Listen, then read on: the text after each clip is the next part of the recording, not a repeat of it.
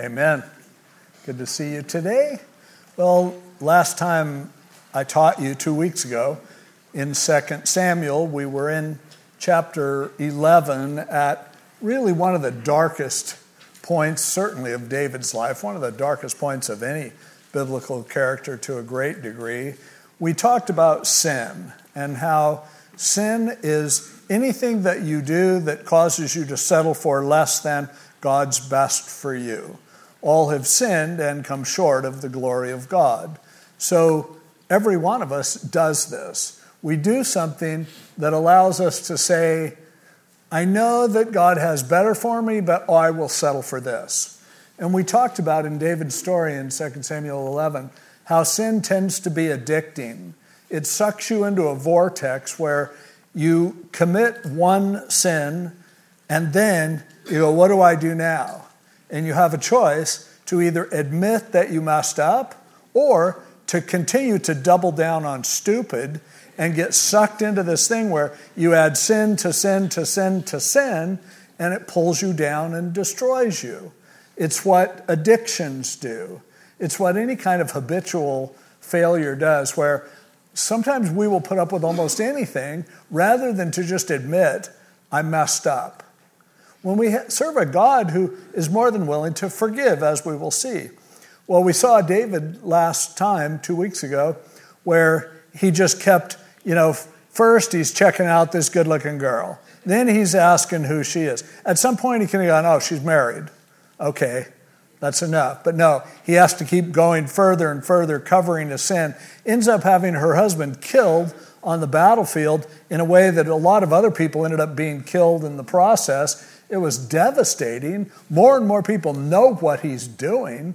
And then finally, the worst of all really was that he acted like the big hero, where he goes and marries Bathsheba, this poor widow, and takes her son on as his own as she's pregnant. And it's like it got so low that in the last verse of chapter 11, it says, but the thing that David had done displeased the Lord. It's like, what do you do when God is looking at what you've done to your life and he goes, this is not what I want for you. This is not what your best could be. This is a series of stupid decision after stupid decision after stupid decision, settling and settling and settling, and therefore it puts you right where you are right now. Now, many of us have had times in our lives when we got to a point where we're like, whoa, I don't know what happened or how this happened, but I'm way off track. If you're in that position, it's great if you have someone like David did. David had Nathan here in chapter 12. Nathan was a guy who was loyal. He had David's back. He was always there for him. Nathan was a real godly person too, who heard from God. Remember, Nathan was the guy who, when David came up with the idea of building a temple, Nathan's like, awesome. And then God goes, hey, Nathan, no. But I have something better for David. And then he had to go and communicate that to David. So he was the kind of guy that David could listen to. Paul tells us that if your brother is caught up in an offense, in a fault, you who are spiritual, restore such a one in a spirit of meekness, considering yourself, lest you also be tempted. In other words, if you see someone who's messed up, first of all, you need to make sure that you're in a close, tight position with God. Then you need to humble yourself. You can't be, bah, bah, bah, yelling at them. Then your heart should be to bring them back in and to restore them. Now, if you look at somebody you know who's messed up and you want to correct them, make sure that you fit that description. Because I don't know about you, but in my life, most of the people who have tried to correct me are anything but that. There are people who just want, I'll show you, I'm confronting you, I'm going to do this to you. It doesn't work. Nathan responds to God brilliantly as he communicates with David in the best way possible. So what he does is he tells a story. You can always communicate to people's hearts better with a story than you can with an outline, than you can with a lecture, Stories bring us in. It's why I always love the Hawaiians. When they just sit around and talk, they call it talking story. Because it's like, We are exchanging things that we've experienced.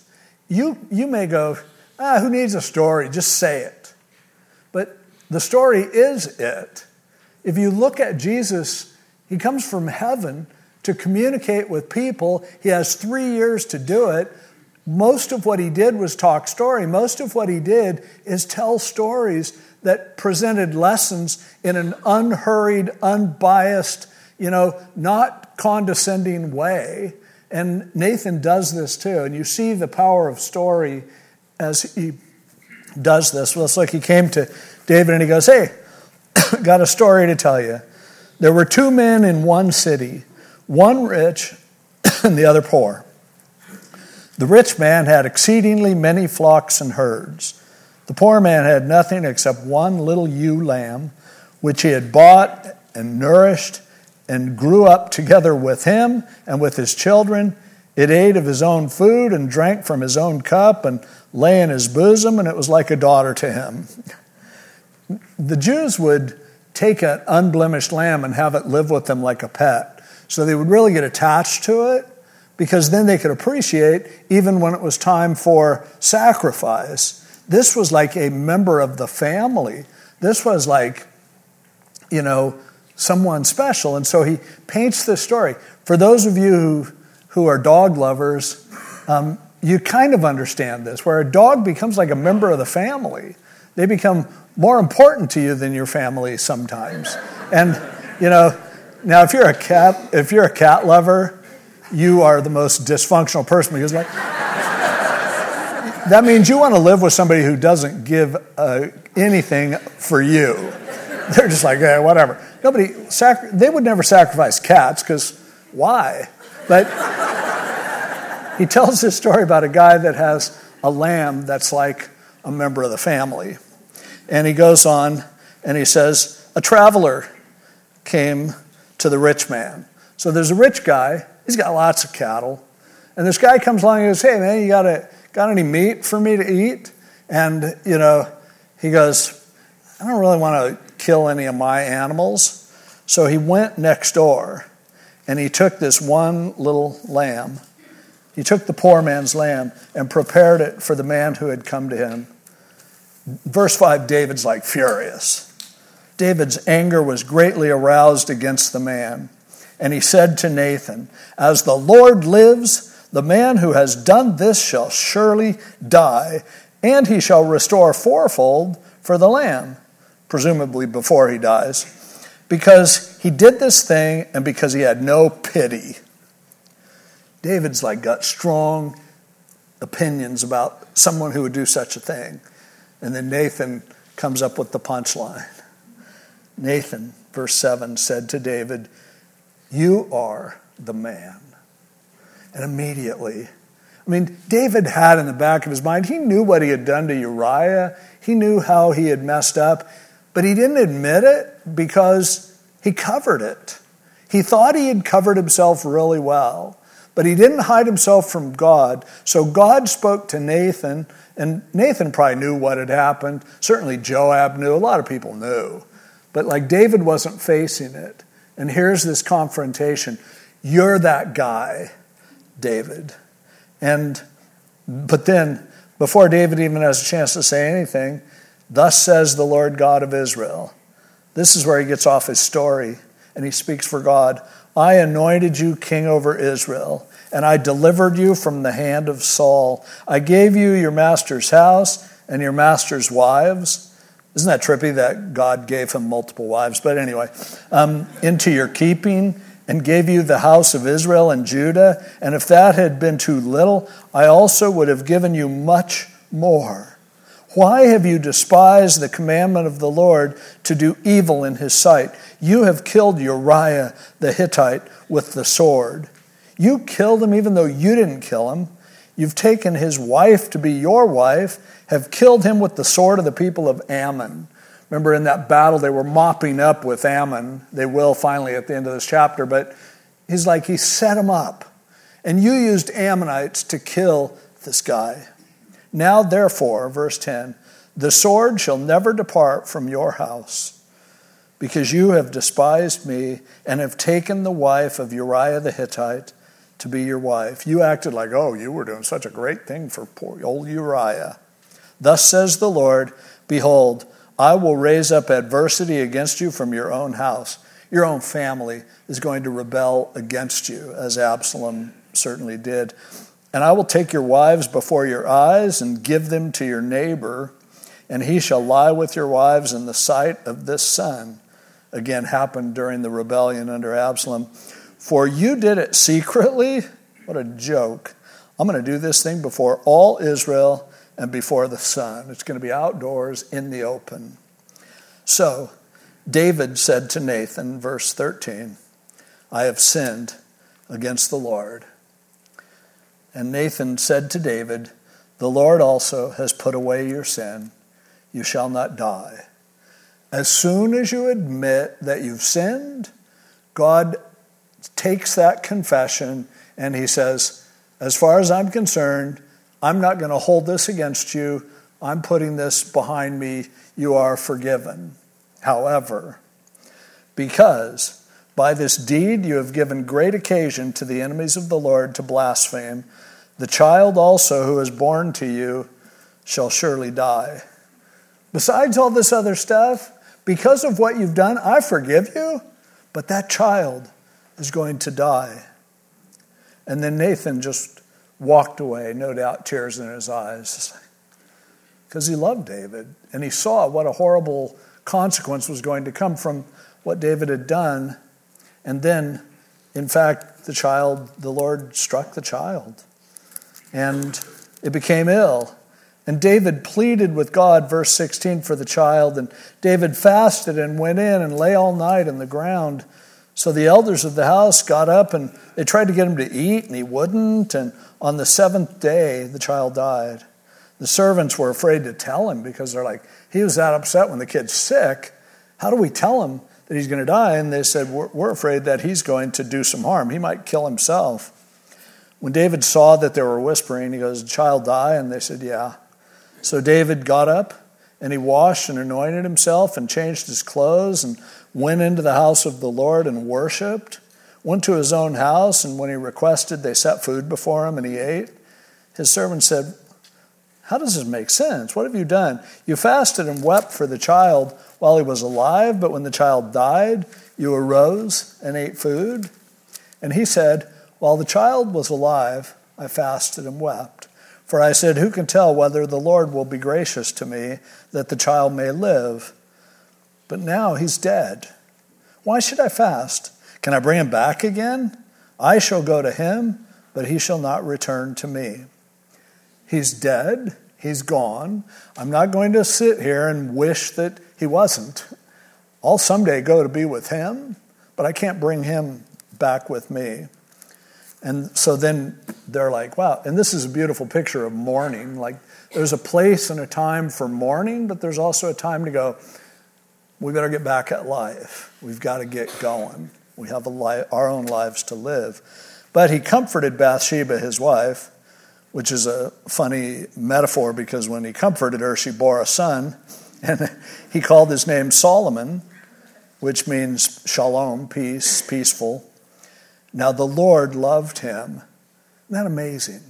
He has a child with Bathsheba, and God loved this child. And in fact, God would love Solomon so much, he would be the next one to become king over Israel. He was the one who God said, he's the wisest person ever on the earth. This little boy who's born from Bathsheba in the face of all of this devastation, God loved him.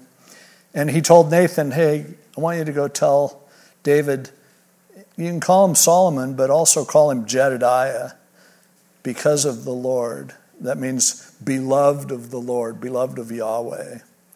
And so then for the rest of the chapter, Joab, who I think is one of the most underrated people in the Old Testament, he was amazingly loyal. Yeah, he killed Abner, he did some other bad, but Joab would always be there for David. When there was a war, he would be there. Even when David's son Absalom rebelled against David, Joab stuck with David. Until right at the end, and then on David's deathbed, he told Solomon, after I'm gone, kill Joab.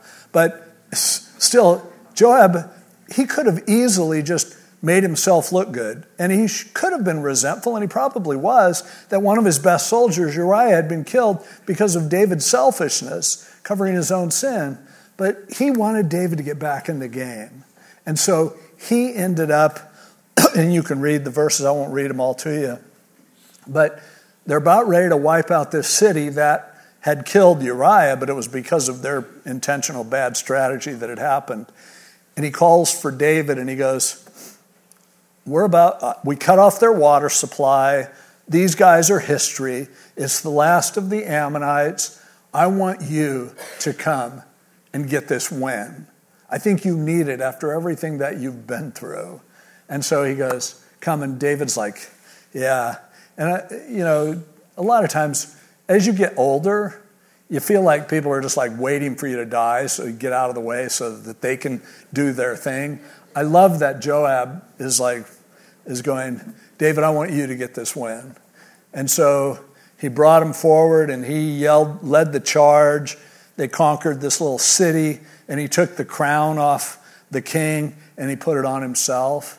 Tells you everything you need to know about Joab, that he let David have this win. But it was also a subtle thing for David that, okay, this reminds me of who I am. I can be a little nostalgic about my better days. And it was kind of a nice closure in a way. The story never closes because, and this whole chapter, I mean, there are several things. Gosh, I could just talk about Nathan and about how important it is to have someone in your life who loves you enough to be able to tell you the truth in a way that you can hear it. Not many of us have Nathans like that. But if you have one, be grateful that there's someone who can communicate with you lovingly and gently, but profoundly, honestly, and you'll listen to them. If you don't have anyone in your life that you listen to, that's probably a you problem. But to find people in your life who will tell you the truth, it's one of the most valuable things in life. So I could go on that. I could go on the whole thing of it's so important to take older leaders and let them still be seen as if they have value. That's the older I get, the more important that lesson is to me. But what I really want to focus on is, for me, the most profound thing in this story, in this chapter. And that has to do with the fact that, okay, David sinned, he confessed, God forgives him. And what's with all these consequences? What's with I forgive you, but your family is going to be a mess for the rest of your life. I forgive you, but people are always going to blaspheme because of your bad example. This is something that the effects will go on. In fact, your new baby is going to die because of the sin that I forgave in you. See, and to me, this is one of the most important things for us to learn in life, is that our decisions have consequences. When I do something, it matters. And I know I've heard, so many ministers talk about getting forgiveness by God, and they say justification. Justification means just as if it never happened. Not only is that completely ignorant linguistically, it doesn't at all mean that, the word doesn't, but it's a complete lie. There isn't anything when you receive God's forgiveness, it does not mean that you don't suffer the consequences of your stupid choices. It just doesn't. Life isn't that way, and it isn't that way for a very important reason. See, if I could just say, oh, I'm sorry, and then the whole world would act like I never did what I did, then how important is what I do? How much consequence is there to my actions? If my good actions have good consequences, my bad actions also have to have bad consequences, or I don't really matter. And I think a lot of times we want to push it aside. And there are people who are like, oh, I'm sorry that I hurt you. And they expect you to go, okay, I forget all about it. Forgiveness is not forgetting. It's not erasing the past. It's moving forward in, making advances as I make new decisions. Like we talked about 2 weeks ago, this compounding of one settling for less than added to another, to another, to another, one sin on another, these addictions with which we all struggle to a degree, that's what destroys us. But only if we understand that all of our choices have consequences can we really become the people that God wants us to be. So it is not, you're forgiven and therefore no consequences. No, that's not real life, and that's really a degradation. Now, in Psalm 51, as we read this morning, against you and you only have I sinned and done this evil in your sight. That's kind of, I always thought that was weird, because it's like, how about against Uriah? How about against the other soldiers? How about against Bathsheba? How about against your wives? You can come up with a whole bunch of people that he was sinning against. But his perspective at this point was, the ultimate failure was that I failed to be who I could have been. I failed to follow you in what you want for me, and as a result, that's the ultimate problem. God will always forgive you, but that doesn't mean that he will take away the consequences of what you've done. And there are manipulative people who will make you feel like, if you've really forgiven me, why are you still... why are you still knowing this? Or why don't you trust me anymore? Trust is a funny thing. When you trust somebody, you trust them to act consistently with the way they've acted before. I mean, that's what trust is. You don't if somebody keeps lying to you and then you don't believe them, it's not that you don't trust them, it's that you do trust them. That they've told you exactly who they are and you actually believe it. And you accept it, and you trust in that. God forgives us, and when we are commanded to forgive others, by the way, you'll find that God is way better at forgiveness than people. But forgiveness just means I'm going to set that aside, and I am not going to let what you did live with free rent in my head for the rest of my life. I am going to say that happened, I'm going to put it past me, and I'm going to continue to move forward. Not that I don't learn from it. Not that our relationship is even going to be the same. It's going to be affected, probably. But I'm just saying, I'm not going to be the guy who's all bitter against somebody for the rest of eternity when what they did, okay, it was wrong, but I say, I forgive you. The word means to set something aside. I'm not going to carry this with me as a burden. And so... God's really good at that, people aren't. But here's the heart of it, I think, and here's why it's so important and why I'm, going to these lengths to try to explain and express this. I would love it if I do something stupid and I confess it and there are no consequences. Wouldn't that be great? Actually, no, it wouldn't. In fact, that would be horrible, because if there are no consequences to my bad choices, then how can there ever be consequences to my good choices? And be consequences. See, and I think people are confused about this, and when I answer Bible questions a lot, every week I do on his channel for an hour, and then I also do it on Pastor's Perspective every once in a while, and every time I'm getting questions, some of them have to do with the fact that, why does God allow Satan to exist? Why doesn't God just stop people from sinning? Or why doesn't God? And it's all the same misunderstanding. You think the best world would be a world where people don't have choices and where people's choices don't matter. And yeah, in one respect, being a robot would be very comforting. But the greatest privilege and power we have as human beings is that I can choose to do something, and it actually affects the future in a positive way. Every feeling that we value, every character quality that there is, love would not be love if you couldn't choose not to love. There would be no such thing as courage or bravery or loyalty, or all of the values that we would put at the top of the list wouldn't exist unless there was an option to not do those things.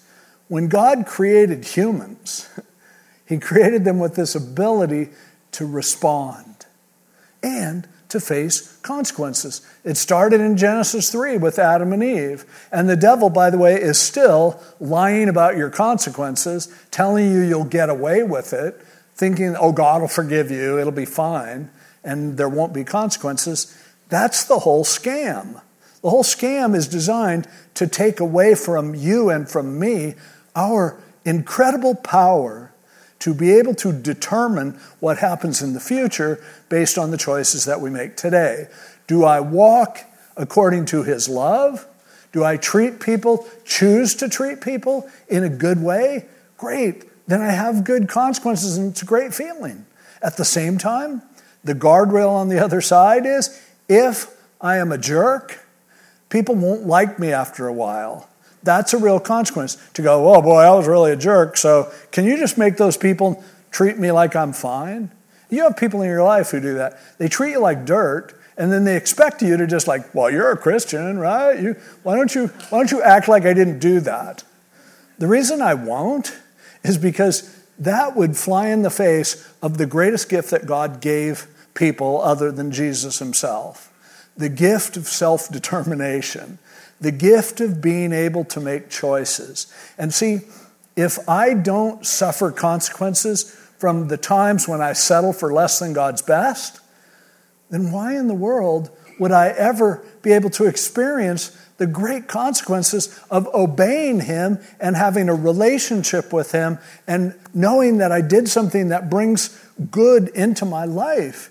You can't have one without the other. You can't give people choices and say, there are only consequences to the good choices, not to the bad, as long as you admit that they're bad.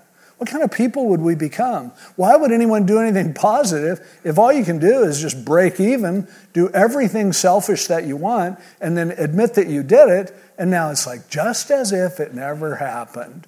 If you're living in a world where you think that what you have done is just as if it never happened, you're delusional. Because the fact is, an awful lot that hurts in your life is because of bad choices you've made in the past. But that reminds us, a lot of the good in your life is because of good choices that you've made in the past. And that's real life. And that's why I think it's so important for us to understand this lesson that we see in the man after God's heart, in the man that God brags about the most, and the one that in the last chapter of Revelation, Jesus brags about being related to David, and yet look at him. He made some good choices, and he had some good consequences. One of them was his son Solomon. He told Solomon, if God ever asks you what you want for Christmas, tell him wisdom, because that's the most important thing. And Solomon said, I remember I was a little kid. My dad taught me wisdom is the most important thing. And he became the wisest person in the earth. And we all benefit from, hardly a day goes by when I don't either meditate on or read some of what Solomon wrote. That was a consequence, a good consequence that came about. And let's face it, we would have never had that option had even David's sin toward Bathsheba and his killing of Uriah lead to ultimately Solomon coming out. See, God causes everything to work together for good. But with David, who ultimately sacrificed most of the rest of his family, and family was everything to them, David would not have said, oh well, doesn't matter. You can tell as we read through this book, and you're going to see what happens with his son Absalom and the devastation, that his heart was broken again and again. And these were all consequences of the stupid decisions that he had made as he spiraled down in this web of sin. It was horrible. It was awful. He had pain in his life. But there was also, in the end, the blessing. Who was with him? Solomon, Bathsheba, Nathan. They were the ones that were there with him. They had his back in the end. In our culture today, if I'm correct that this is one of the most important, valuable things to understand, that our choices have real consequences. Our society today is geared toward teaching us just the opposite. It's geared toward telling us that, if they hadn't done this, if I didn't live in a I was abused. Think about David. He had every excuse in the world. He was, you know, his father didn't appreciate him. He was the youngest, and they tossed him off to the side. His father-in-law treated him horribly, tried to kill him multiple times. He was abused. His wife was horrible. David had every, and besides that, read the Psalms and you find out he was seriously bipolar. Today we would probably institutionalize him. We would certainly give him enough medication. He's not writing any more psalms. His psalms would sound more like modern Christian music. Jesus is my boyfriend, and I feel his breathing on my neck, and that kind of nonsense. Because it's like, you don't experience those kinds of extremes without knowing what it feels like to hurt, and then knowing, wow, what it feels like when the pain goes away for a while and when it's awesome. And so, he would have every excuse for what he's doing, but he didn't do that. He didn't go, God, I'm sorry I did that, but you made such a beautiful woman, and it was really hard. What could I do? What was I expected to happen? Or, it's just, I'm getting old, and this is hard, and the way I was raised, and the society, and no. He goes, when he hears the story, he's like, I sinned. And that's somebody who will take responsibility for himself. See, in our culture today, again, we decide that, you were in an abusive relationship. Am I in favor of abusive relationships? No. But you know what? If you're in an abusive relationship, your responsibility is to get over it and to move past it and to make better decisions. And that's when, I hate when people tell those in abusive relationships that they just need to stay in it. No, you don't. You have choices. Your choices have consequences. And you make the choices that are going to give you the rest of your life. But if we just act like, we're just victims, we're here, it's like, and as much as I think, for instance, racism is a horrible thing. It is. It's awful. And I can't imagine, especially somebody growing up in the 50s and 60s where they weren't allowed to drink at the same drinking fountains. And if you think that kind of stuff still doesn't exist subtly today, you don't get out much. But you know what? The way to beat that is by making good choices despite it. Will we ever have another Jackie Robinson, for instance, who goes, I don't care what you do to me, I'm stealing home. I'm beating you. See, those are the things that we end up valuing most. It doesn't excuse what you endure and what you've gone through. It just says, you know what? Your future, God is with you, and he will give you the strength to make better choices in the future, which is going to give you a better life. And I worry about people growing up nowadays because more and more they're entitled. More and more they just think that somehow they ought to have as much as a person who works when they don't work. And ultimately, it's like what you do is everything's par for the course. That's such a cheap form of life. To be able to feel like, you know what? No matter what I choose, I'm a victim.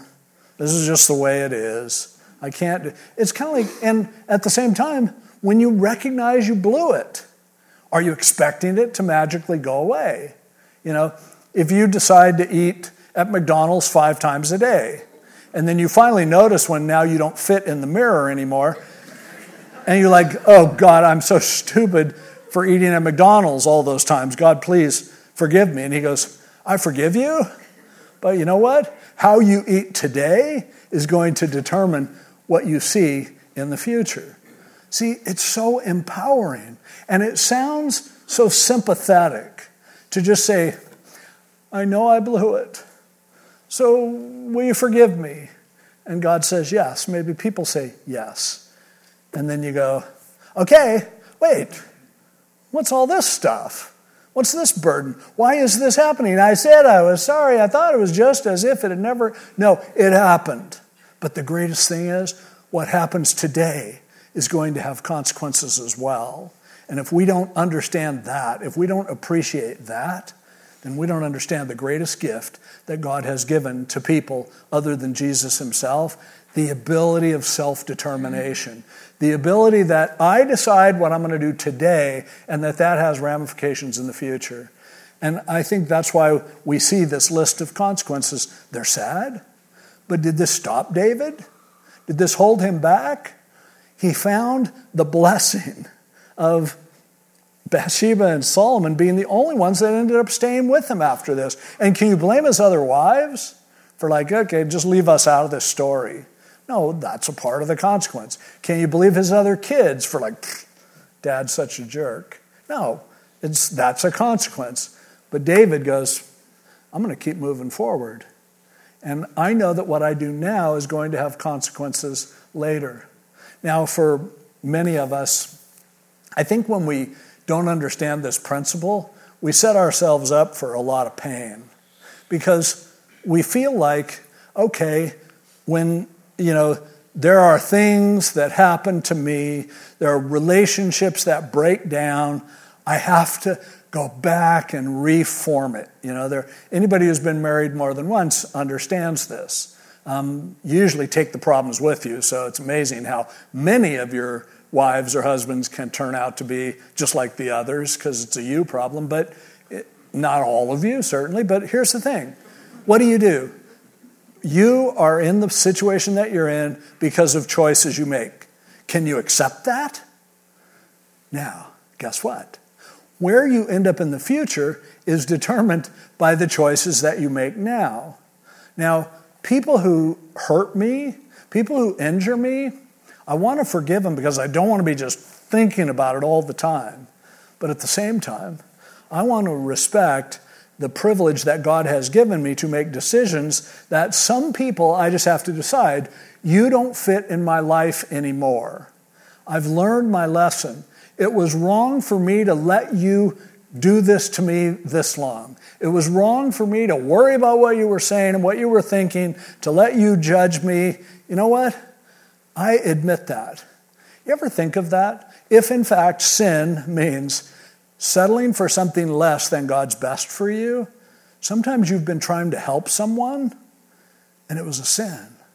Because it wasn't going to work. It was only going to make the problem worse. We have to be free to be able to say, I want to make the choices now that are going to give me the best options in the future. But I don't hold bitterness. I don't I'll show them, I'll punish them. That shows you haven't forgiven. But to be able to forgive and then go, but what I want today is what's going to be the best choice that I can make today. And sometimes it's not to let you manipulate me anymore. And it's so important to understand that you can't let people take over the right that God gave you to self-determine. You listen to him, you forgive others. You don't my mom, and your mom's been dead for 20 years. I know, but just move forward. Forgive everybody who's ever hurt you. And forgive yourself for letting it bother you so much. But then move forward with the knowledge that, I'm not going to have the perfect life. And I'm still going to pay the price for some of my stupidity in the past.